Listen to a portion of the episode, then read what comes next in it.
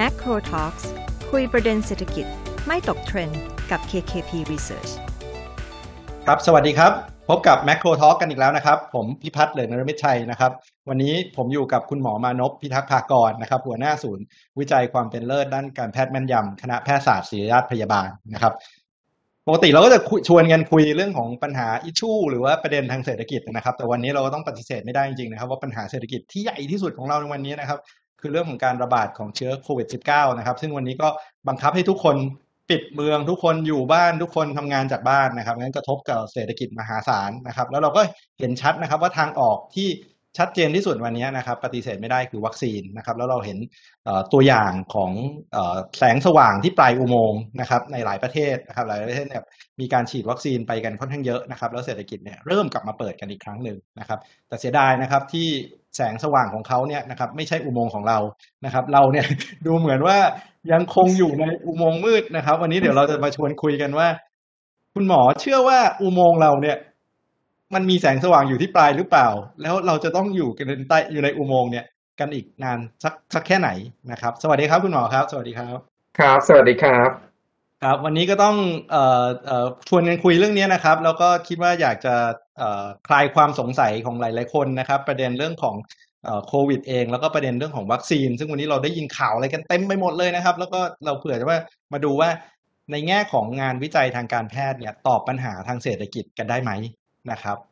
วันนี้ขอขออนุญาตถามถามคำถามคุณหมอคำถามแรกก่อนครับวันนี้เราเห็นจำนวนผู้ติดเชื้อนะครับก็ติดอยู่ประมาณสัก สองพัน คน สองพัน บวกลบนะครับแล้วนานๆทีก็จะมีคลัสเตอร์เล็กๆน้อยๆนับบ้างไม่นับบ้างโผล่กันขึ้นมาเนี่ยนะครับคุณหมอมองแนวโน้มของการติดเชื้อในภายในประเทศไทยยังไงนะครับเราเห็นจำนวนการเข้าโรงพยาบาลเนี่ยก็สูงขึ้นจำนวนผู้ติดเชื้ออาการหนักก็สูงขึ้นนะครับจำนวนผู้เสียชีวิตก็สูงขึ้นนะครับแต่ว่าจำนวนผู้ติดเชื้อใหม่ไม่เคยสูงขึ้นเนี่ยนะครับตอนนี้สถานการณ์เนี่ยคุณหมอมองว่าเราควบคุมได้หรือยังนะครับหรือว่ามันแค่เราไปชนศักยภาพของการตรวจหาเชื้อจำนวนมันเลยไม่เพิ่มขึ้นครับครับจริงๆเนี่ยต้องถ้าถ้าดูสถานการณ์ตอนนี้ในภาพรวมก็ดูเหมือนเออมันจะคงที่ใช่ไหมครับแต่ว่าจริงๆแล้วเนี่ยต้องแบ่งภาพสถานการณ์จริงออกเป็นสองกลุ่มเลยก็คือกลุ่มนึงเนี่ยคือกรุงเทพและปริมณฑลนะครับอีกกลุ่มนึงคือจังหวัดที่เหลือนะครับจังหวัดที่เหลือโดยรอบนะครับที่ไม่ใช่เขตกรุงเทพและปริมณฑลนะครับโดยรวมเนี่ยสถานการณ์ดีขึ้นชัดเจนครับเราเริ่มเห็นหลายหลายจังหวัดละที่ไม่มีผู้ติดเชื้อรายใหม่แล้วนะครับหรือผู้ติดเชื้อรายใหม่เนี่ยลดลงเรื่อยๆคือสถานการณ์คุมได้เราก็ใช้มาตรการที่ผ่านมาตลอดนะฮะพยายามปิดสถานที่เสี่ยงปิดเมือง work from home นะครับของพวกนี้มาตรการเข้มข้นก็จะหยุดได้ในพื้นที่ที่การระบาดมันไม่หนักมากนะครับอาจจะมีคลัสเตอร์เอาท์เบรกบ้างตามจังหวัดบางจังหวัดนะอันนี้ซึ่งอันนี้ไม่ได้ไม่ได้มีประเด็นอะไรแต่อีกอีกภาพหนึ่งเลยซึ่งสถานการณ์ต่างกันชัดเจนก็คือกรุงเทพและปริมณฑลเราเห็นเลยว่ายอดผู้ติดเชื้อรายใหม่นะครับเกิน เจ็ดสิบห้าเปอร์เซ็นต์ นะครับโดยเฉพาะในช่วงหลังเนี่ยเกิน เจ็ดสิบห้าเปอร์เซ็นต์ เนี่ยอยู่ในเขตนี้แหละครับแสดงว่าสมรภูมิหลักจริงๆเนี่ยครับหรือหรือเรดโซนหรือหรือจะเรียกว่าอะไรดีเนี่ยฮะที่ที่หนักหนาสาหัสที่สุดอยู่ใน Ground Zero นะฮะประมาณนั้นนะครับครับแล้วเป็นแล้วเราเห็นเป็นเป็นแหล่งเศรษฐกิจด้วยนะครับเพราะสังเกตว่าคราวก่อนเนี่ยนะครับภูเก็ตติดเยอะคนกรุงเทพไม่กล้าไป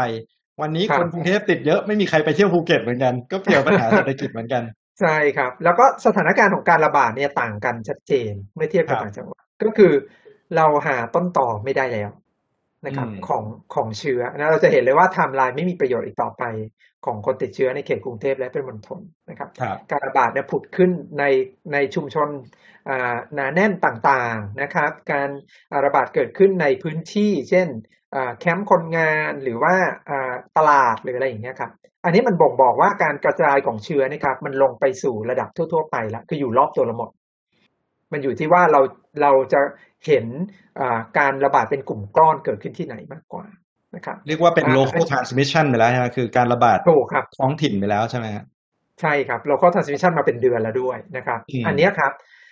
มาตรการทั้งหมดที่เราทำอยู่นะครับมันช่วยแค่ชะลอไม่ให้มันหนักไปกว่านี้เท่านั้น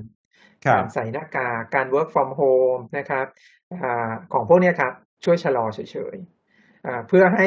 ระบบมันไม่ overload เกินไปเท่านั้นเองแต่เราหยุดมันไม่ได้แล้วครับการหยุดต้องอาศัยวัคซีนเท่านั้นครับ ครับแล้วแล้วแล้วคุณหมอมองว่าระบบศักยภาพของระบบสาธารณสุขเรายังพอรับมือไหวไหมครับในสถานการณ์ปัจจุบันที่จำนวนผู้ติดเชื้อก็เพิ่มขึ้นเรื่อยๆเอ่ออย่างน้อยนะครับโชคดีอย่างหนึ่งก็คือ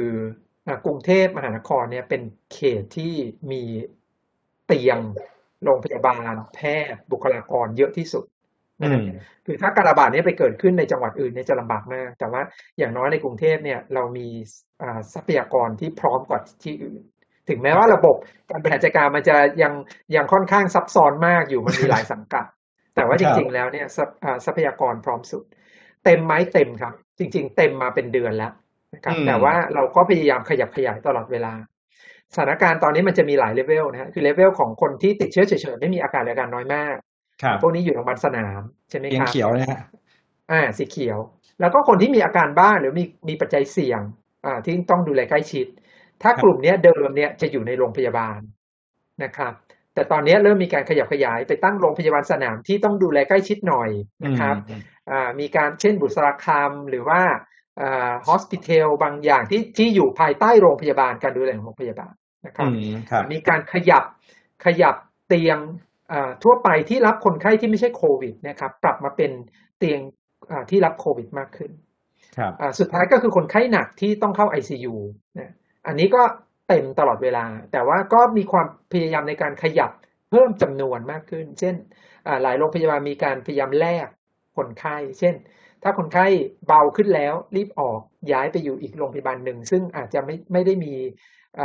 เครื่องไม้เครื่องมือที่ที่เยอะนักนะครับแล้วก็เอาคนไข้หนักแรกเข้ามานะครับบางทีก็มีการ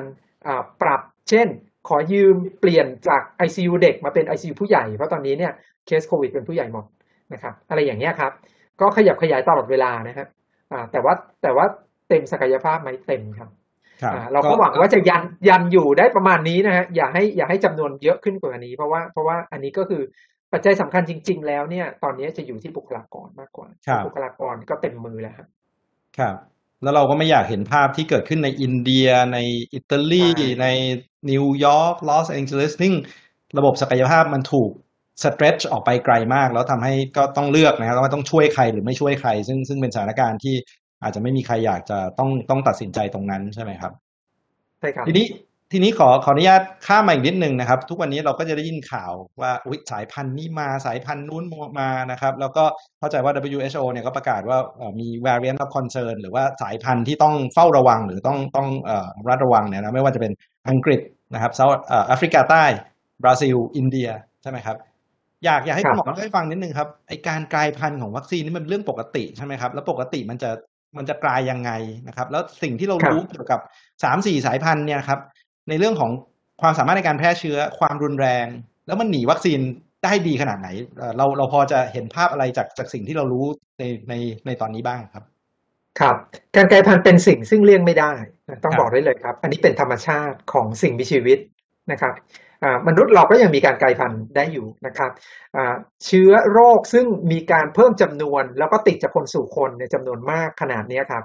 เป็นหลักร้อยล้านคนกระจายไปทั่วโลกเนี่ยครับ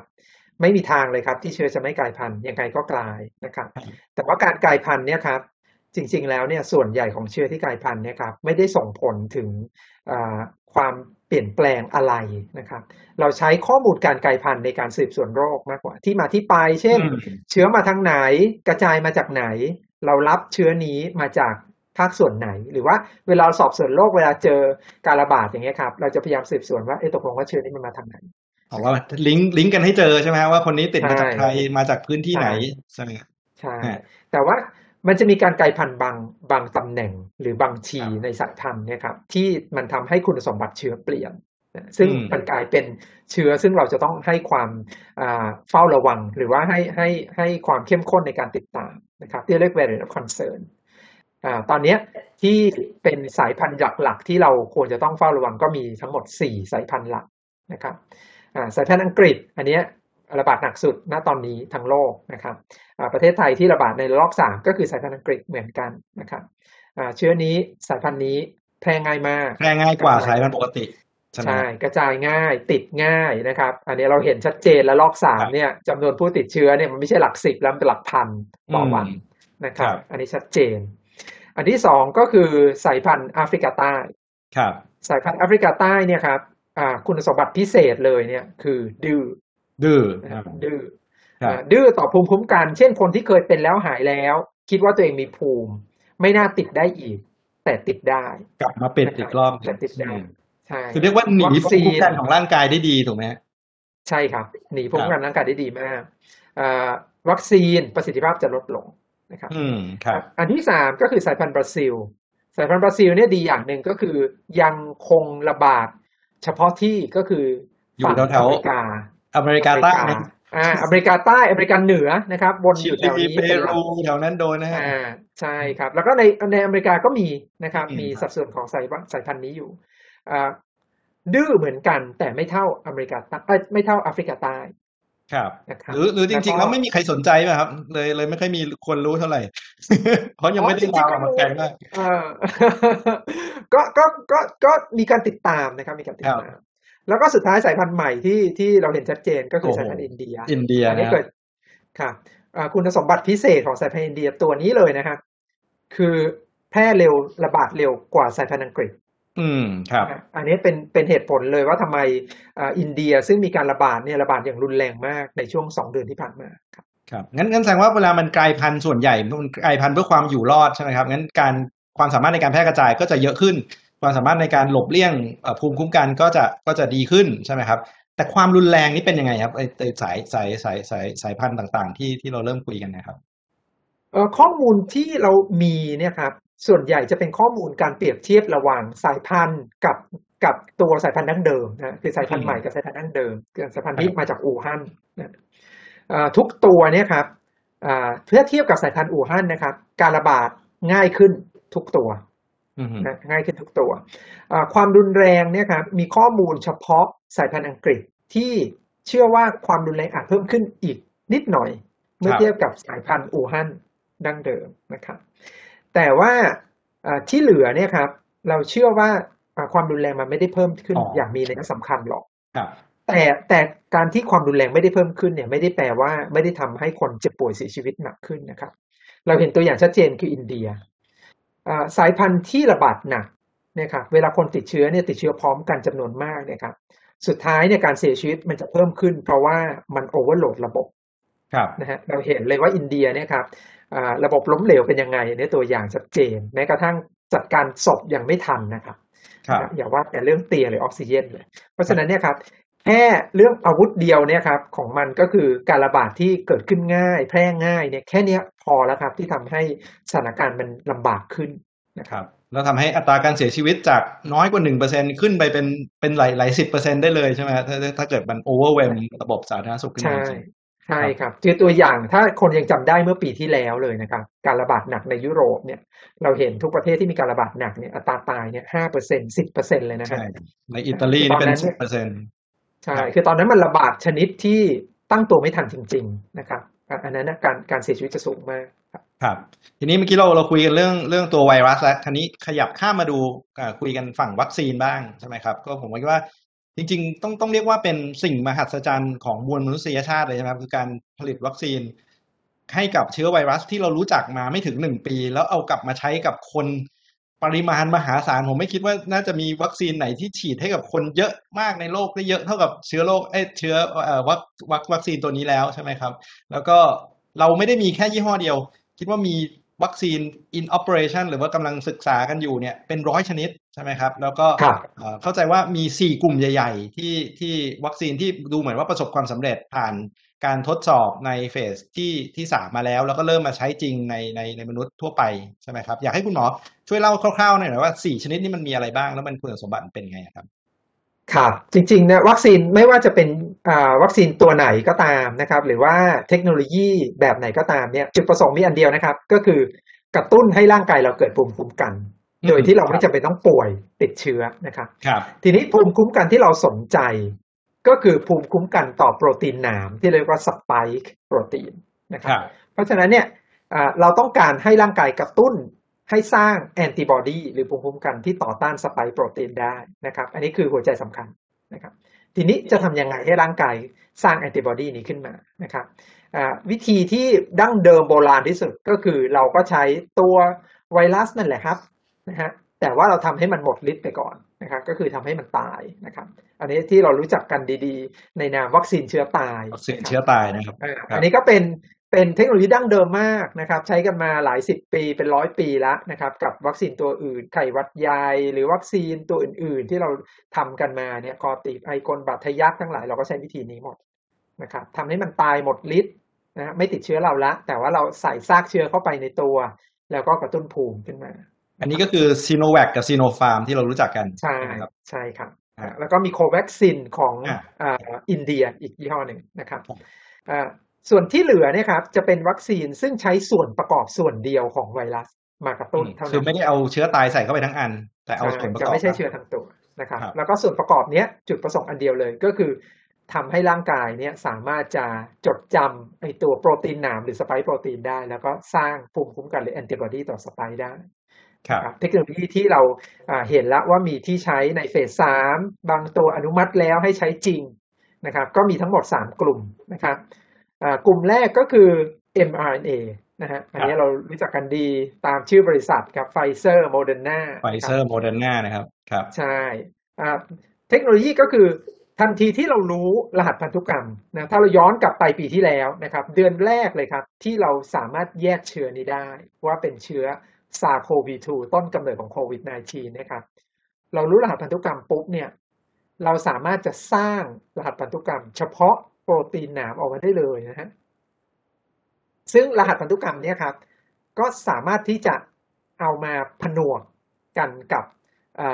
ตัวที่ห่อหุ้มแล้วก็ทำหน้าที่เป็นตัวขนส่งนะครับก็คือลิปิดนาโนพาร์ติเคิลนะครับลิปิดนาโนพาร์ติเคิลครับหลังจากนั้นก็ฉีดเข้าร่างกายนะครับเมื่อตัวนาโนพาร์ติเคิลเนี้ยเข้าไปสู่ร่างกายนะครับก็ทำหน้าที่นำส่งไอตัวสารพันธุกรรมนะฮะหรือ อาร์ เอ็น เอ เนี่ยครับ mRNA เนี่ยเข้าสู่เซลล์เซลล์ก็ใช้ตัวสารพันธุกรรมนี้เป็นพิมพ์เขียวในการสร้างโปรตีนหนามขึ้นมานะครับหลังจากนั้นโปรตีนหนามนี้ก็จะทำหน้าที่กระตุ้นภูมิคุ้มกันของเราตัว mRNA เนี่ยเนื่องจากมันไม่มีความเสถียรเลยเราจะรู้ว่าเออวัคซีนพวกนี้ต้องจัดเก็บที่เย็นจัดนะครับพวกนี้ความเสถียรต่ำมากพอเข้าสู่ร่างกายสร้างโปรตีนหนามเสร็จตัวมันก็ถูกทำลายหายไปหมดนะครับแล้วก็ตัวโปรตีนนั่นเองก็ทำหน้าที่กระตุ้นภูมิคุ้มกันแต่นี่เป็นเป็นเป็นเทคโนโลยีใหม่ล่าสุดที่ไม่เคยถูกนำมาใช้ในแอปพลิเคชันของการใช้ทำวัคซีนเลยด้วยซ้ำถูกไหมครับใช่ครับใช่ครับอันนี้เป็นครั้งแรกที่โลกแรกที่ทำสำเร็จเอามาใช้จริงกับกับมันกลายเป็นวัคซีนที่ดูเหมือนประสบความสำเร็จที่สุดอันหนึ่งในในในในบรรดาสี่อันด้วยกันใช่ไหมครับใช่ครับเป็นเทคโนโลยีซึ่งจริงๆแล้วเนี่ยทำไม่ทำไม่ยากทำง่ายนะครับแต่ว่ามันจะยากอยู่ที่วิธีการจัดเก็บวิธีการขนส่งมากกว่าครับเทคโนโลยีที่สองก็คือเทคโนโลยีที่เรียกว่าไวรัลเวกเตอร์ก็คือแทนที่เราจะใช้สารพันธุกรรมของโปรตีนหนามแล้วก็นำส่งโดยนาโนพาร์ติเคิลเข้าไปในตัวนะครับเขาก็อาศัยตัวที่เป็นตัวนำพาเข้าไปนะครับในที่นี้ก็คือใช้ไวรัสนะครับไวรัสที่เขาเลือกใช้ก็จะเป็นไวรัสซึ่งถ้าเข้าสู่ร่างกายแล้วเนี่ยครับก็ไม่ได้ทำให้เกิดความเจ็บป่วยอะไรร้ายแรงนะครับไวรัสที่นิยมใช้มากที่สุดก็คืออะดีโนไวรัสซึ่งเป็นไวรัสที่เป็นสาเหตุของการเกิดไข้หวัดธรรมดาทั่วๆไปเราคัดจมูกน้ำมูกไหลเนี่ยครับอันนี้คืออะดีโนไวรัสนะครับไวรัสเนี้ยก็ทำหน้าที่เป็นตัวพาเข้าไปเฉยๆนะครับไม่ได้ทำอะไรครับไม่ได้ทำให้เราเจ็บป่วยนะครับคล้ายๆถ้าจินตนาการเหมือนทุกวันนี้เรา work from home หรือเราอยู่บ้านเนี่ยครับเราสั่ง Grab สั่ง Line Man เนี่ยครับอะดีโนไวรัสก็ทำหน้าที่เป็น Grab เป็น Line Man เท่านั้นนะครับพอนำส่งตัวสารพันธุกรรมของไวรัสเข้าไปในเซลล์ปุ๊บสารพันธุกรรมนี้ก็ทำหน้าที่เป็นตัวตั้งต้นในการสร้างโปรตีนอันนี้ก็จะสเต็ปก็จะคล้ายคลึงกับ mRNA วัคซีนละนะครับเพราะฉะนั้นตัวอะดีโนไวรัสแพลตฟอร์มนี้ครับวัคซีนที่เรารู้จักที่ใช้ในประเทศไทยก็คือ AstraZeneca วัคซีนนะครับไวรัสที่วัคซีนที่เขาอื่นก็เช่น Johnson แอนด์ Johnson หรือ Sputnik วี ของรัสเซียก็ใช้เทคโนโลยีเดียวกันนะครับอันที่สามเทคโนโลยีที่สามก็คือสร้างตัวโปรตีนหนามขึ้นมาโดยตรงในห้องแลบนะครับก็คือแทนที่เราจะต้องใส่สารพันธุกรรมเข้าไปแล้วก็ให้ไปสร้างอยู่ในร่างกายเรานะครับก็สร้างขึ้นมาในห้องแลบทำให้บริสุทธิ์แล้วก็ฉีดเลยนะครับอันเนี้ย ก็จะมีบริษัทซึ่งทำเฟสสามเสร็จแล้วแล้วก็รออนุยื่นอนุมัติ อย.ก็คือ Novavax วัคซีน Novavax ใช่ครับอันนี้ก็จะเป็นเทคโนโลยีหลักๆสี่ตัว4 4เทคโนโลยีที่ใช้จริงครับสามอันหลังก็พูดง่ายๆก็คือว่าหายานพาหนะพาสารพันธุกรรมไปให้ในเซลล์แล้วเซลล์ให้สร้างภูมิคุ้มกันกระตุ้นให้เกิดให้เกิดภูมิคุ้มกันใช่ไหมครับแต่ว่าที่เราได้ยินเนี่ยนะครับว่าประโยชน์ของการฉีดวัคซีนเนี่ยมีสามอย่างใช่ไหมครับก็คือการตายการติดแล้วก็การหมู่ใช่ไหมครับการตายก็คือไม่ไม่ทำให้ถ้าเราติดแล้วเนี่ยไม่ทำให้เราเกิดอาการรุนแรงหรือเสียชีวิตใช่ไหมครับการติดก็คือเพื่อให้เราถ้าถึงเราติดนะครับเรามีความสามารถในการเอาเชื้อนั้นไปติดคนอื่นได้น้อยลงใช่ไหมฮะนั่นก็น่าจะช่วยอันที่สามก็คือการหมู่คือทำให้เศรษฐกิจหรือสังคมเนี่ยเข้าสู่ภูมิคุ้มกันหมู่ภาวะภูมิคุ้มกันหมู่ถ้าเกิดมันมีการระบาดเกิดขึ้นเนี่ยมันก็จะไม่กระจายเป็นในวงกว้างใช่ไหมครับวัคซีนที่เราเห็นที่เราใช้กันทุกทุกอันเนี่ยครับมันทำได้ทั้งสามประโยชน์ของมันไหมครับอ่าต้องยอมรับณตอนนี้เลยนะฮะด้วยด้วยข้อมูลปัจจุบันก็คือไม่ได้ทุกตัวนะครับอ่าจริงๆแล้วเนี่ยถ้าเรามองเรามองกันในสองระดับนั่นคือระดับตัวบุคคลก็คือคนที่ฉีดวัคซีนนะครับกับระดับภาพรวมก็คืออ่าทั้งทั้งประเทศหรือเมืองหรือสังคมนะครับทีนี้ประโยชน์ในระดับบุคคลนะครับอ่าสิ่งที่เราอยากได้มากที่สุดเลยถ้าเกิดมันเป็นไปได้นะครับก็คือวัคซีนนั้นต้องกันติดได้นะครับเพราะว่าถ้าเราฉีดวัคซีนจนมีภูมิและเราไม่ติดเชื้อเมื่อเราไม่ติดเชื้อเนี่ยที่เหลือมันไม่ไม่มีอยู่แล้วนะเราไม่ติดเชื้อเราก็ไม่แพร่เชื้อให้คนอื่นเราไม่ติดเชื้อเราก็ไม่ป่วยและเราก็ไม่ตายนะครับเพราะฉะนั้นเนี่ยอันนี้คือเป้าหมายที่เราอยากได้สำหรับวัคซีนที่มีประสิทธิภาพสูงสุดคือต้องกันไม่ให้เราติดนะครับแต่ว่าวัคซีนไม่ใช่วัคซีนทุกตัวนะครับที่จะทำให้เกิดอันนี้ได้นะครับ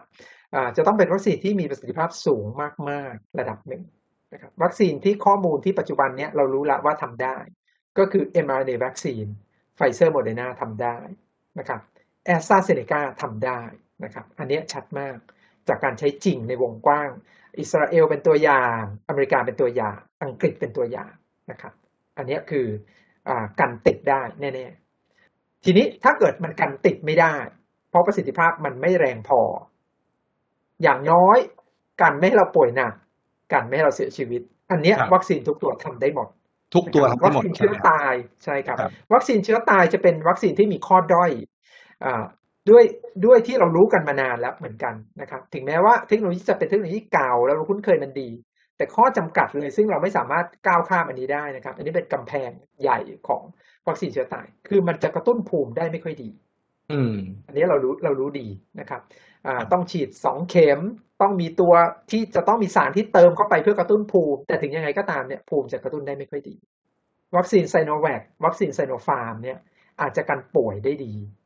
นะครับกันตายได้แต่มันอาจจะกันติดไม่ได้นะครับข้อมูลการใช้จริงในชิลีที่การมีการฉีดเป็นวงกว้างเนี่ยอันนี้ชัดมากนะครับชิลีเนี่ยมีการฉีดวัคซีนไซโนแวคมาตั้งแต่ประมาณเดือนกุมภาพันธ์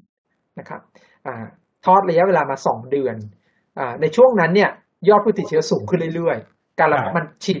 ฉีดไปด้วยแล้วก็มีการระบาดไปด้วยพร้อมๆกันนะครับเราเห็นเลยว่ายอดผู้ติดเชื้อรายใหม่เนี่ยสูงขึ้นเรื่อยๆจนสุดท้ายเขาต้องล็อกดาวน์นะครับ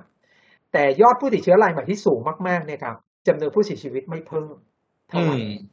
น้อยมากอ่าอันนี้เป็นข้อมูลที่เราสนับสนุนเลยว่าวัคซีนนี้เนี่ยกันป่วยกันตายได้จริงแต่มันกันติดไม่ได้เพราะว่ายอดผู้ติดเชื้อยังเพิ่มไปเรื่อยๆอยู่นะครับข้อมูลไซโนฟาร์มกับเหตุการณ์ที่เกาะเซเชลเห็นชัดเหมือนกันว่าเกาะซึ่งมีประชากรเกือบเกือบแสนคนมีการฉีดวัคซีนไปเกิน เจ็ดสิบเปอร์เซ็นต์ ของประชากรแล้วเนี่ยครับครบสองเข็มของไซโนฟาร์มเนี่ยยังทำให้เกิดการระบาดและล็อกใหม่ได้นะครับก็คือคนยังติดเชื้อได้อยู่แต่ว่าโอเคคนไข้ที่ติดเชื้อนั้นไม่ได้ป่วยหนักไม่ได้เสียชีวิตนะครับครับทีนี้อันที่สองคือในภาพรวมของของชุมชนหรือของสังคมหรือของประเทศมันกันหมู่ได้ไหมกันหมู่ได้ไหมเนี่ยมันจะต้องอาศัยปัจจัยสองอย่างอันที่หนึ่งก็คือกันติดได้หรือเปล่าอืมครับนะครับวัคซีนที่กันติดได้จึงจะมีโอกาสที่จะเกิดกันหมู่ได้นะครับถ้าวัคซีนกันติดไม่ได้นะครับหรือกันติดได้น้อยมากโอกาสจะเกิดภูมิคุ้มกันหมู่ยากครับเพราะว่ามันจะยังคงมีการระบาดอนุญาตหรือเปิดโอกาสให้มีการระบาดในในในชุมชนต่อไปเรื่อยๆ อันที่สองนะครับการติดได้ยังไม่พอนะครับจะต้องมีประสิทธิภาพสูงพอด้วยนะครับเรารู้ว่าระดับภูมิคุ้มกันหมู่เนี่ยจะเกิดได้เนี่ยสำหรับโควิดเนี่ยอย่างต่ำต้อง เจ็ดสิบเปอร์เซ็นต์ ของประชากรที่จะมีภูมิต้องมีภูมินะฮะไม่ใช่จำนวนคนที่ฉีดฉีดไปแล้วต้องมีภูมิเล็กอย่างน้อยประมาณสัก เจ็ดสิบเปอร์เซ็นต์ ตรงนี้ใช่ทีนี้ถ้าวัคซีนที่มีประสิทธิภาพสูงเช่น เก้าสิบห้าเปอร์เซ็นต์ เราอาจจะฉีดสัก เจ็ดสิบ เจ็ดสิบห้า เนี่ยนิดๆอ่าครับอ่าก็อาจจะได้ภูมิคุ้มกันหมู่ครับแต่ถ้าวัคซีนที่มีประสิทธิภาพเพียง เจ็ดสิบเปอร์เซ็นต์ เราก็อาจจะต้องฉีดทุกคนถึงจะมีภูมิจนเรามั่นใจว่าเกิดภูมิคุ้มกันหมู่ เก้าสิบเปอร์เซ็นต์ ก็ไม่คิดเลขกันนะครับเพราะว่ามันมีประสิทธิภาพน้อยในการกันเราก็ต้องฉีดคนเยอะขึ้นเพื่อให้คนเหลือมีภูมิคุ้มกันเนี่ยประมาณกลับลงมาสัก เจ็ดสิบเปอร์เซ็นต์ ใช่ไหมครับถูกครับเพราะงั้นแผนรัฐบาลที่บอกว่าจะฉีด เจ็ดสิบเปอร์เซ็นต์ ของประชากรนั้นก็อาจจะไม่เพียงพอที่จะมีภูมิคุ้มกันหมู่ถูกไหมฮะใช่ครับเพราะว่าอันนี้มันตั้งบนสมมติฐานว่าวัคซีนนั้นมีประสิทธิภาพ หนึ่งร้อยเปอร์เซ็นต์ ซึ่งในความเป็นจริงเนี่ยมันมันไม่ไม่ไม่มีครับครับงั้นงั้นเราจะสรุปได้ไหมครับว่าถ้าเพื่อตัวเองเนี่ยมีวัคซีนอะไรก็ฉีดฉีดไปเถอะใช่ไหมฮะเพื่อที่เราเราจะมีโอกาสในการติดน้อยลงแล้วก็มีโอกาสที่จะเจ็บป่วยน้อยลงไปอีกใช่ไหมครับแต่ว่าวัคซีนนั้นน่ะถ้ามันมีประสิทธิภาพไม่ดีพอถึงแม้ว่าจำนวนผู้เสียชีวิตจะน้อยแต่ว่าการระบาดเนี่ยก็ยังอาจจะยังมีอยู่ต่อเนื่องใช่ไหมจนยังไม่สามารถมีภูมิคุ้มกันหมู่ในเศรษฐกิจแล้วก็สังคมได้ใช่ไหมครับครับครับทีนี้ทีนี้เมื่อกี้เราครับทีนี้หลายคนอาจจะงงอาจจะสงสัยบอกว่าทำไมต้องไปถึงภูมิคุ้มกันหมู่ล่ะนะฮะจริงๆคำว่าภูมิคุ้มกันหมู่เนี่ยคือสถานการณ์ที่เราอยากกลับไปเป็นเหมือนเดิมก่อนโควิดครับอ่านะครับทีนี้การระบาดอาจจะหยุดก่อนได้นะครับการระบาดอาจจะควบคุมได้ถึงแม้ว่าวัคซีนนั้นจะไม่สามารถเกิดภูมิคุ้มกันหมู่ได้ถ้าเรายังมีมาตรการอื่นผสมอยู่ด้วยเช่นอ่าเราอาจจะล็อกดาวน์เราอาจจะใส่หน้ากากเราอาจจะอยู่ห่างกันอย่างเงี้ยช่วยตัดตอนการระบาดการระบาดจะหยุดก่อนนะครับเราเห็นบทเรียนของอังกฤษที่ฉีดไปประมาณสัก ยี่สิบเปอร์เซ็นต์ ยังไม่เกิดภูมิคุ้มกันหมู่หรอกแต่การระบาดลดลงแล้วนะครับอันนี้เราเห็นชัดเจนแต่ภูมิคุ้มกันหมู่จะทำให้เราสามารถกลับมาใช้ชีวิตแบบอิสราเอลเปิดเมืองได้ไม่ต้องใส่หน้ากากอยู่ใกล้กันได้จัดคอนเสิร์ตได้จัดกิจกรรมกลางแจ้งรวมคนหมู่มากได้หรือหรืออเมริกาอย่างนี้ครับอันนี้คือของที่เราอยากได้นะครับเพราะถ้าเชื้อมันไปหย่นตรงไหนเนี่ยมันก็ไม่ทำให้เกิดการระบาดแบบวงกว้างถูกไหมครับเพราะถ้าถ้าคนจำนวนเพียงพอมีมีภูมิคุ้มกันอยู่แล้วใช่ไหมครับใช่ครับแต่ในในหลายประเทศอย่างสหรัฐเนี่ยเขาบอกว่าเขาไม่เอาแล้วคือ herd immunity หรือภูมิคุ้มกันหมู่เนี่ยเขาขอ path to normalcy ก็พอคือขอให้คนที่มีภูมิคุ้มกันเพียงพอคนที่มีกลุ่มเสี่ยงอายุเยอะมีโรคประจำตัวเนี่ยติดแล้วไม่เสียชีวิตเยอะๆเขาก็พอใจแล้วดูเหมือนว่าอันนั้นก็เป็นเป็นอีกทางนึงใช่ไหมครับเพราะว่าเขาก็เชื่อว่ามีคนไม่อยากจะฉีดเยอะพอสมควรใช่ไหมครับใช่ครับเพราะว่าเพราะว่าการการจะทำให้ทุกคนยินยอมพร้อมใจมาฉีดวัคซีนเนี่ยมันยากยากมากถ้าเรายิ่งเห็นตัวเลขของประชากรอย่างเงี้ยถ้าเราบอกว่าอ๋อถ้าคนชาติระดับหมื่นแสนคนอย่างเซเชลเนี่ยอาจจะง่ายนะครับแต่ถ้าบอกว่าเราพูดกันที่คนสามร้อยห้าสิบล้านเนี่ยมันยากมากครับเพราะฉะนั้นเนี่ยเขาก็อาจจะไม่ได้ตั้งเป้าถึงขนาดนั้นครับแล้วเราแล้วเราทราบอะไรจากงานวิจัยเกี่ยวกับว่าวัคซีนตัวไหนช่วยกันสายพันธุ์อะไรได้บ้างครับเพราะมันเกิดปัญหาว่าถ้าเกิดไอ้เชื้อที่มันระบาดอยู่ในประเทศไทยดันดื้อกับวัคซีนที่เราดันฉีดซะเยอะในประเทศเนี่ยมันก็ตั้งคำถามว่าอย่างนี้เราจะเจอภาวะการระบาดไปเรื่อยๆหรือเปล่าเนี่ยตอนนี้เราเราทราบอะไรบ้างครับคุณหมออ่าเรารู้ว่าสายพันธุ์ที่ดื้อเนี่ยครับไม่ว่าจะกลายพันธุ์แบบไหนก็ตามเนี่ยครับการดื้อมันก็จะคล้ายๆกับเรื่องของเชื้อดื้อยาทั่วๆไปนะครับหลักการเดียวกันเลยก็คือระดับภูมิคุ้มกันที่มีอยู่เนี่ยครับมันยังเอาอยู่ไหมนะครับเพราะฉะนั้นเนี่ยการดื้อวัคซีนเนี่ยครับมันจะดื้อมากดื้อน้อยเนี่ยมันขึ้นกับว่าวัคซีนนั้นกระตุ้นภูมิได้ดีแค่ไหนครับนะครับเราจะเห็นเลยว่าวัคซีนที่มีประสิทธิภาพสูงที่กระตุ้นภูมิได้ดีมากๆเนี่ยครับถึงแม้ว่าจะเจอสายพันธุ์ที่ดื้อเนี่ยประสิทธิภาพอาจจะลดลงไม่มากนักนะเช่นวัคซีนไฟเซอร์นะครับประสิทธิภาพเดิม เก้าสิบ เก้าสิบห้าเปอร์เซ็นต์ แต่พอมาเจอสายพันธุ์แอฟริกาในประเทศกาตาร์เนี่ยข้อมูลเนี่ยประสิทธิภาพลดลงเหลือประมาณสัก เจ็ดสิบห้าเปอร์เซ็นต์ ครับนะฮะก็ยังไม่เลวนะครับแต่ถ้าวัคซีนนั้นกระตุ้นภูมิได้ไม่ดีเท่าไหร่อยู่แล้วตั้งแต่ต้นเนี่ยครับการใช้กับเชื้อที่ดื้อมากๆเนี่ยครับประสิทธิภาพจะลดลงพวบห้ามมากตัวอย่างอย่าง AstraZeneca อย่างเงี้ยครับการฉีดวัคซีน AstraZeneca ศึกษาใน แอฟริกาใต้เลยเนี่ยประสิทธิภาพลดลงเหลือแค่สิบกว่าเปอร์เซ็นต์ สิบจุดสี่เปอร์เซ็นต์ เท่านั้นน้อยมากจาก หกสิบถึงแปดสิบเปอร์เซ็นต์ เหลือแค่ สิบเปอร์เซ็นต์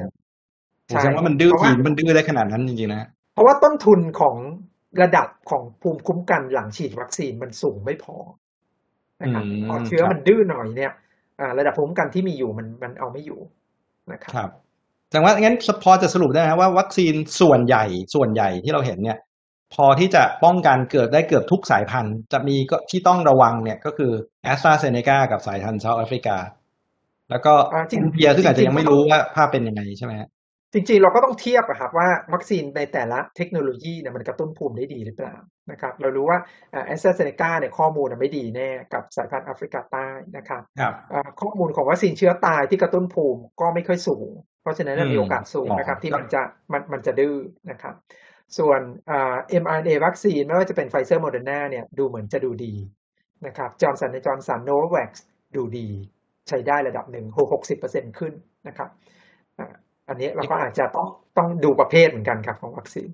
อย่างนี้เราจะเดือดร้อนไหมครับว่าเกิดวัคซีนที่เราฉีดกันเยอะที่สุดในประเทศกลายเป็นวัคซีนที่เชื้อเซาท์แอฟริกามันดื้อได้เยอะที่สุดแล้วเกิดเชื้อเซาท์แอฟริกาซึ่งวันนี้เราได้ยินข่าวแล้วว่าโผล่มาแล้วนะครับในประเทศไทยเนี่ยเกิดมันระบาดขึ้นมาเนี่ยนะครับมันจะเกิดอะไรขึ้นนะครับในภาวะแบบนั้นครับก็ต้องก็ต้องหนึ่งก็คือต้องพยายามสกัดเพื่อไม่ให้เกิดการระบาดในวงกว้างในเชื้อดื้อยาครับในเชื้อที่ดื้อวัคซีนเช่นถ้าเราสามารถจำกัดวงของการระบาดอยู่ที่อำเภอเดียวหรือว่าจังหวัดเดียวได้อยู่โดยที่ไม่ระบาดไปในทั้งภาคหรือว่าข้ามไปในภาคอื่นเนี่ยอันนี้ก็ยังจะพอไหวอยู่นะครับเราก็ระดมปูพรมฉีดวัคซีนในภาคที่เหลือที่มีการระบาดของเชื้อสายพันธุ์อื่นไปก่อนได้แล้วก็อาจจะรอวัคซีนที่มีประสิทธิภาพดีขึ้นนะครับหรือมีการกระตุ้นใช้ในการกระตุ้นเข็มถัดไปอย่างนี้ครับแต่ถ้าเกิดการระบาดเป็นวงกว้างขึ้นมาแล้วแบบสายพันธุ์อังกฤษหรือสายพันธุ์อินเดียอย่างเงี้ยอันเนี้ยก็ต้องเปลี่ยนสมการใหม่หมดนะฮะก็คือวัคซีนที่มีอยู่เนี่ยอาจจะต้องใช้ไม่ได้ละเราก็ต้องไปหาจัดจัดหาวัคซีนที่มีประสิทธิภาพสูงกว่ามาใช้เลยฮะหรือหรือการระบาดก็จะยาวนานขึ้นหรือการล็อกดาวน์ก็จะต้องยาวนานขึ้นใช่ไหมครับอุโมงค์ที่เราก็จะไม่ไม่ไกลนักอาจจะต้องเดินอีกหลายร้อนอ้อมไปอ้อมมากว่าจะออกจากอุโมงค์ได้ใช่ไหมนั่นก็จะเป็นความเสี่ยงที่ที่อาจจะต้องระวังโดยเฉพาะยิ่งภายในครึ่งปีหลังต้นปีหน้าเนี่ยเราก็อาจจะอาจจะพอเริ่มพอรู้ใช่ไหมครับ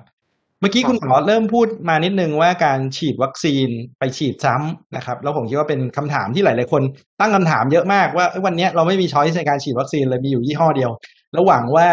วันหลังมันจะมีมาเพิ่มเรารู้อะไรหรือไม่รู้อะไรเกี่ยวกับการฉีดวัคซีนข้ามยี่ห้อขนาดไหนครับว่าเอ๊ะมันโอเคไหมฉีดซีโนแวคเท่าที่มีไปก่อนแล้ววันหลังมันมีเยอะขึ้นเราค่อยไปฉีดซ้ำอะไรพวกนี้ครับอ่าจริงๆหลักการของวัคซีนนะถ้าวัคซีนต่อต้านเชื้อเดียวกันเนี่ยสลับได้ไม่มีปัญหาอะไรสลับได้นะครับสลับได้ครับไม่มีปัญหาเนื่องจากมันกระตุ้นภูมิเพื่อต่อต้านเชื้อเดียวกันอยู่แล้วเนี่ยสลับแบบไหนก็ได้ครับนะครับเพียงแต่ว่าก่อนหน้านี้หรือแม้กระทั่งปัจจุบันที่เรายังไม่แนะนำให้ทำเองเนี่ยเป็นเพราะว่าเราไม่มีข้อมูลเท่านั้นเองว่าสลับได้หรือเปล่าเพราะว่าการศึกษาที่ผ่านมาเนี่ยใช้วัคซีนสูตรสองเข็มเนี่ยต้องเป็นยี่ห้อเดิมนะฮะแต่ว่าข้อมูลที่เราเห็นชัดเจนซึ่งน่าจะทำให้เรามั่นใจได้มากขึ้นก็คือข้อมูลจาก อี ยู นะครับ อี ยู เนี่ยเกิดประเด็นของวัคซีน AstraZeneca จนเขาระงับใช้ในบางกลุ่ม อ, อายุหรือว่าระงับใช้ทั้งประเทศก็เลยทำให้คนที่ฉีด AstraZeneca เข็มแรกไปแล้วทำยังไงล่ะเข็มสองจะฉีดอะไรนะครับก็มีการมีการศึกษาเรียบร้อยว่าคนที่ฉีด AstraZeneca เข็มหนึ่งสลับเป็น Pfizer เข็มสองกระตุ้นภูมิได้ดีไหมคำผลออกมาชัดเจนว่าดีไม่มีปัญหาเลยนะครับงั้นโดยโดยหลักการก็คือน่าจะได้แต่ไม่รู้ for sure เพราะยังไม่เคยมีการทำวิจัยยกเว้นวันนี้ AstraZeneca กับ Pfizer ซึ่งมีการผลงานวิจัยออกมาแล้วจากจากสเปนจากหลายประเทศในในยุโรปบางที่ใช่ไหมครับใช่งั้นอันนี้ก็ก็ก็เชื่อว่าน่าจะได้ใช่ไหมครับทีนี้มามาถามมาถามคุณหมอต่ออีกนิดนึงว่าคนกังวลกันค่อนข้างเยอะเกี่ยวกับเรื่องของ side effect ของวัคซีนมันน่ากังวลจริงไหมครับเรื่องความกังวลเป็นเรื่องที่ปกติเอาอย่างนี้ได้กว่านะครับปกติเนื่องจากเราฉีดวัคซีนเนี่ยเราแข็งแรงดีเพราะฉะนั้นแข็งแรงดีเราการเกิดผลข้างเคียงร้ายแรงเป็นสิ่งที่เราก็ต้องถือว่ายอมรับไม่ได้นะเป็นเรื่องธรรมดานะครับเราไม่ใช่เป็นคนที่เจ็บป่วยอะไรใช่ไหมครับทีนี้ ผลข้างเคียงเยอะไหมนะครับโดยรวมทั้งหมดของวัคซีนที่ใช้อยู่ณตอนนี้ผ่านด่านเฟสหนึ่งซึ่งดูผลผลผลความปลอดภัยเฟสสองดูการกระตุ้นภูมิเฟสสามใช้จริงนะครับทั้งหมดของวัคซีนเจ้าใหญ่ๆนะครับผ่านการศึกษาในคนเกิน สองแสน คนนะครับมีการใช้จริงไปแล้วเนี่ยไม่ต่ำกว่าพันล้านคนนะครับเราเห็นเลยว่าปลอดภัยมากนะครับผลข้างเคียงเล็กๆน้อยๆเราไม่นับนะครับมีไข้เจ็บแขนปวดปวดเมื่อยอ่าเล็กน้อยเราตัดทิ้งนะครับอันนี้เกิดได้อยู่แล้วแต่ผลข้างเคียงร้ายแรงอะครับโดยเฉลี่ยประมาณหนึ่งต่อ สองแสน ถึงหนึ่งต่อ สี่แสน เท่านั้นนะครับน้อยฮะแต่ไม่ได้บอกว่าไม่มีแต่น้อยมากนะครับเช่นบางคนเป็นบัตรบัตรคอสอะไรใช่ไหมครับเราไปอุดตันตามส่วนต่างๆใช่ไหมครับแต่หนึ่งใน สองแสน หนึ่งใน สามแสน เนี่ยก็ไม่ใช่เสียชีวิตทั้งหมดถูกไหมครับแต่ว่ามีอาการผลข้างเคียงรุนแรงใช่ไหมครับและปัจจุบันนี้รักษาได้นะครับนะครับอย่างเช่นวัคซีนไฟเซอร์โมเดอร์นาฉีดแล้วอาจจะแพ้รุนแรงแบบเหมือนคนแพ้อาหารเลยนะผื่นขึ้นหายใจไม่ออกแน่นหน้าอกหน้าบวมภายในสามสิบนาทีหลังฉีดครับนะครับตอนนั้นเนี่ยเรายังนั่งสังเกตอาการหลังฉีดอยู่เลยนะฮะมีแพทย์อยู่ตรงนั้นอยู่แล้วครับรักษาได้ตอนนี้เราเราเราเรารู้เกี่ยวกับวัคซีนแล้วก็ side effect ของมันเยอะขึ้นใช่ไหมครับแต่เราจะไม่ได้มีกองทัพของ X-Men เกิดขึ้นหรือมีการกลายพันธุ์ของ ดี เอ็น เอ ที่ที่จะทำให้มนุษย์โลกเปลี่ยนไปอะไรกันเลยใช่ไหมไม่มีครับอันนี้เป็นเป็นเป็นข้อมูลซึ่งมีการเผยแพร่อย่างผิดๆเลยนะต้องบอกเลยนะฮะใครมีลบทิ้งไปเลยนะครับอ่าเป็นไปไม่ได้เลยด้วยครับนะจะมีข่าวลือที่ไม่ถูกต้องระหว่างการฉีดวัคซีนว่าวัคซีนอ่า เอ็ม อาร์ เอ็น เอ ฉีดแล้วจะกลายพันธุ์เราจะเป็นมะเร็งเราจะเกิดอัลไซเมอร์เป็นโรคสมองนะครับเป็นไปไม่ได้เลยนะครับวัคซีนนี้เสถียรต่ำมากเราต้องเก็บที่เย็นจัดเราต้องมานั่งคุยกันด้วยซ้ำว่าโอ้จะเก็บยังไงใช่ไหมครับทิ้งไว้อุณหภูมิห้องแป๊บเดียวนะครับไม่เกินครึ่งชั่วโมงเนี่ยสลายหายตัวหมดนะฮะมันเป็นไปไม่ได้เลยที่มันจะคงอยู่ได้นานจนเกิดนู่นเกิดนี่อะครับพวกนี้มโนทั้งสิ้นครับมโนทั้งสิ้นนะครับงั้นเท่าที่เรารู้เนี่ยค่อนข้างปลอดภัยทีเดียวแล้วก็ความเสี่ยงมีค่อนข้างน้อยเมื่อเทียบกับประโยชน์ของมันด้วยซ้ำใช่ไหมครับงั้นวันนี้ภาพภาพทีนี้ลองกลับมาในประเด็นเรื่องของนโยบายภาครัฐนิดหนึ่งครับว่าวันนี้สิ่งที่เราเห็นก็คือว่าเมืองไทยเนี่ยได้วัคซีนช้ามากนะครับคนอื่นเนี่ยเขาฉีดไปเกินครึ่งของประชากรเราฉีดประมาณสัก สองเปอร์เซ็นต์ แล้ววันนี้ก็ยังตุ้มๆต่อมๆกันอยู่ว่าเอ๊ะวัคซีนจะมาไม่มาอยู่ดีๆก็หายไลน์ไม่ตอบกันวัคซีนที่บอกจะส่งก็ไม่ส่งครับคุณความเห็นคุณหมอทำไมถึงเป็นอย่างนี้ครับเออแหมวันนี้ก็ต้องถามสปค. คือผมผมก็ไม่ได้เป็นคนที่ทำงานอยู่ในนั้นนะครับคือผมผมอยากจะมองโลกในแง่ดีว่าเอ๊ะมันเกิดจากว่าเอ๊ะเราควบคุมสถานการณ์ที่ผ่านมาได้ดีมากใช่ไหมปีที่แล้วทั้งปีเนี่ยเราแทบจะไม่มีการติดเชื้อภายในประเทศเลยก็ทำให้เรา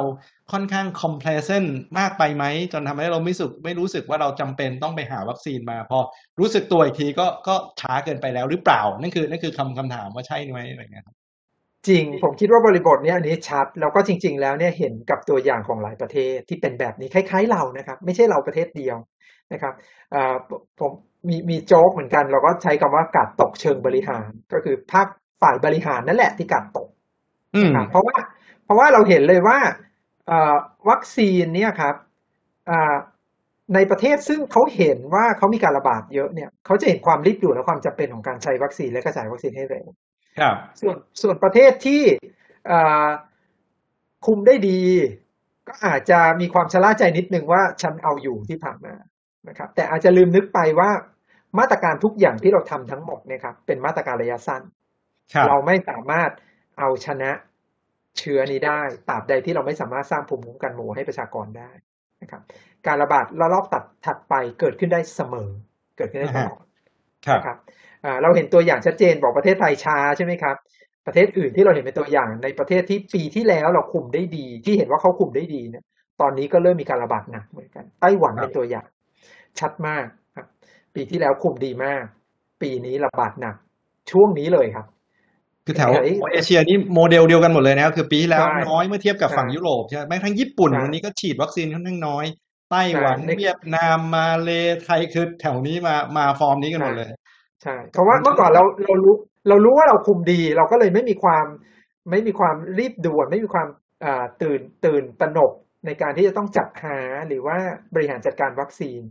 พอถึงเวลาที่เราต้องใช้จริงๆเนี่ย วัคซีนมันก็มาไม่ทันมันก็เลยเกิดทีนี้มันก็จะมีประเด็นอีกอย่างเช่น AstraZeneca ซึ่งเราจะใช้เป็นส่วนใหญ่ของประเทศเนี่ยนะครับมันมีโอกาสที่เราจะสามารถอัปเดตตัววัคซีนให้มันรู้จัก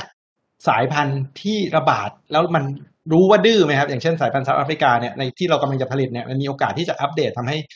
ประสิทธิผลของมันเนี่ยมันดีขึ้นในการฉีดวัคซีนโดยรวมได้ไหมครับ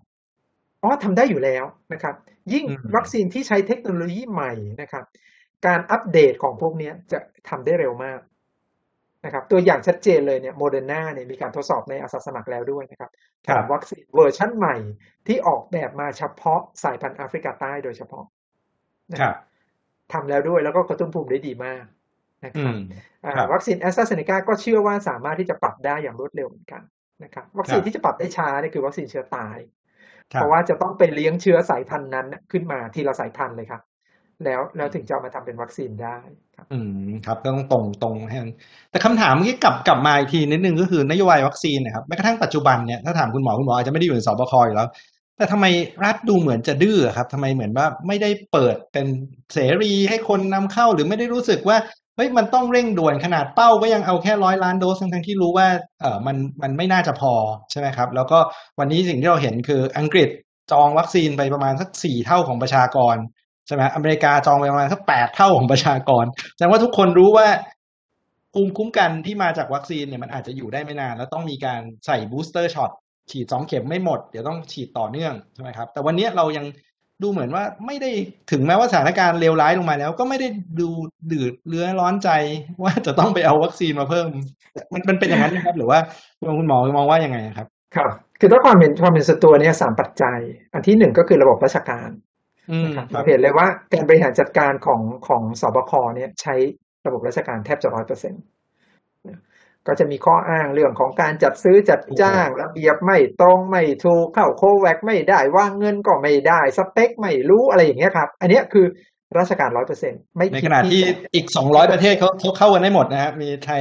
ประมาณสักเจ็ดประเทศทั่วโลกที่เข้าไม่ได้ใช่เราไม่เคยคิดจะไม่เคยไม่เคยที่จะคิดนอกกรอบของพวกนี้นะครับมันเราทำให้ระบบเนี่ยเป็นอุปสรรคกับเราเองครับอันที่สองก็คือแก็บในองค์ความรู้เราอาจจะตามไม่ทันนะครับเราอาจจะไม่ได้เอะใจว่าทำไมประเทศอื่นเขาโอ้โหมีความรีบด่วนในการเตรียมของพวกนี้เยอะมากเลยทำไมเราเราชิวๆได้ทำไมประเทศอื่นเขาพยายามจะจองออเดอร์กันล่วงหน้าจองออเดอร์กันหลายๆเท่าเอ๊ะถ้าถ้าประเทศอื่นเขาทำแบบนั้นในขณะที่เราไม่ได้ทำเนี่ยบางทีมันก็ต้องมีเขาเรียกเอ๊ะโมเมนต์นิดนึงว่าเอ๊ะมันเราเรามองข้ามอะไรไปหรือเปล่าหรือเราเราไม่ได้คิดอะไรไปหรือเปล่าที่ที่คนอื่นเขาเห็นแต่เรามองไม่เห็นนะครับมันอาจจะมีแก็ปที่ที่เราอาจจะลืมไปนะครับสุดท้ายผมคิดว่าก็เหมือนเดิมครับเป็นลักษณะของการตกในเชิงบริหารก็คือเรามีความภูมิใจในความสำเร็จในอดีตแล้วเราไม่เห็นว่ามันรีบด่วนนะครับวาทะวาทะหนึ่งอันซึ่งจริงๆแล้วผมฟังแล้วก็จะส่วนตัวก็จะมีความหงุดหงิดนิดหน่อยก็คือคำว่ารอให้ตลาดเป็นของผู้ซื้อโอ้โหเนี่ยเราเห็นชัดเจนเลยว่าการที่เรารอเนี่ยมันมีต้นทุนต้นทุนเยอะด้วยนะฮะแต่ว่าเรารอด้วยด้วยการที่จะบอกว่าโอ้เรารอของถูกเรารอ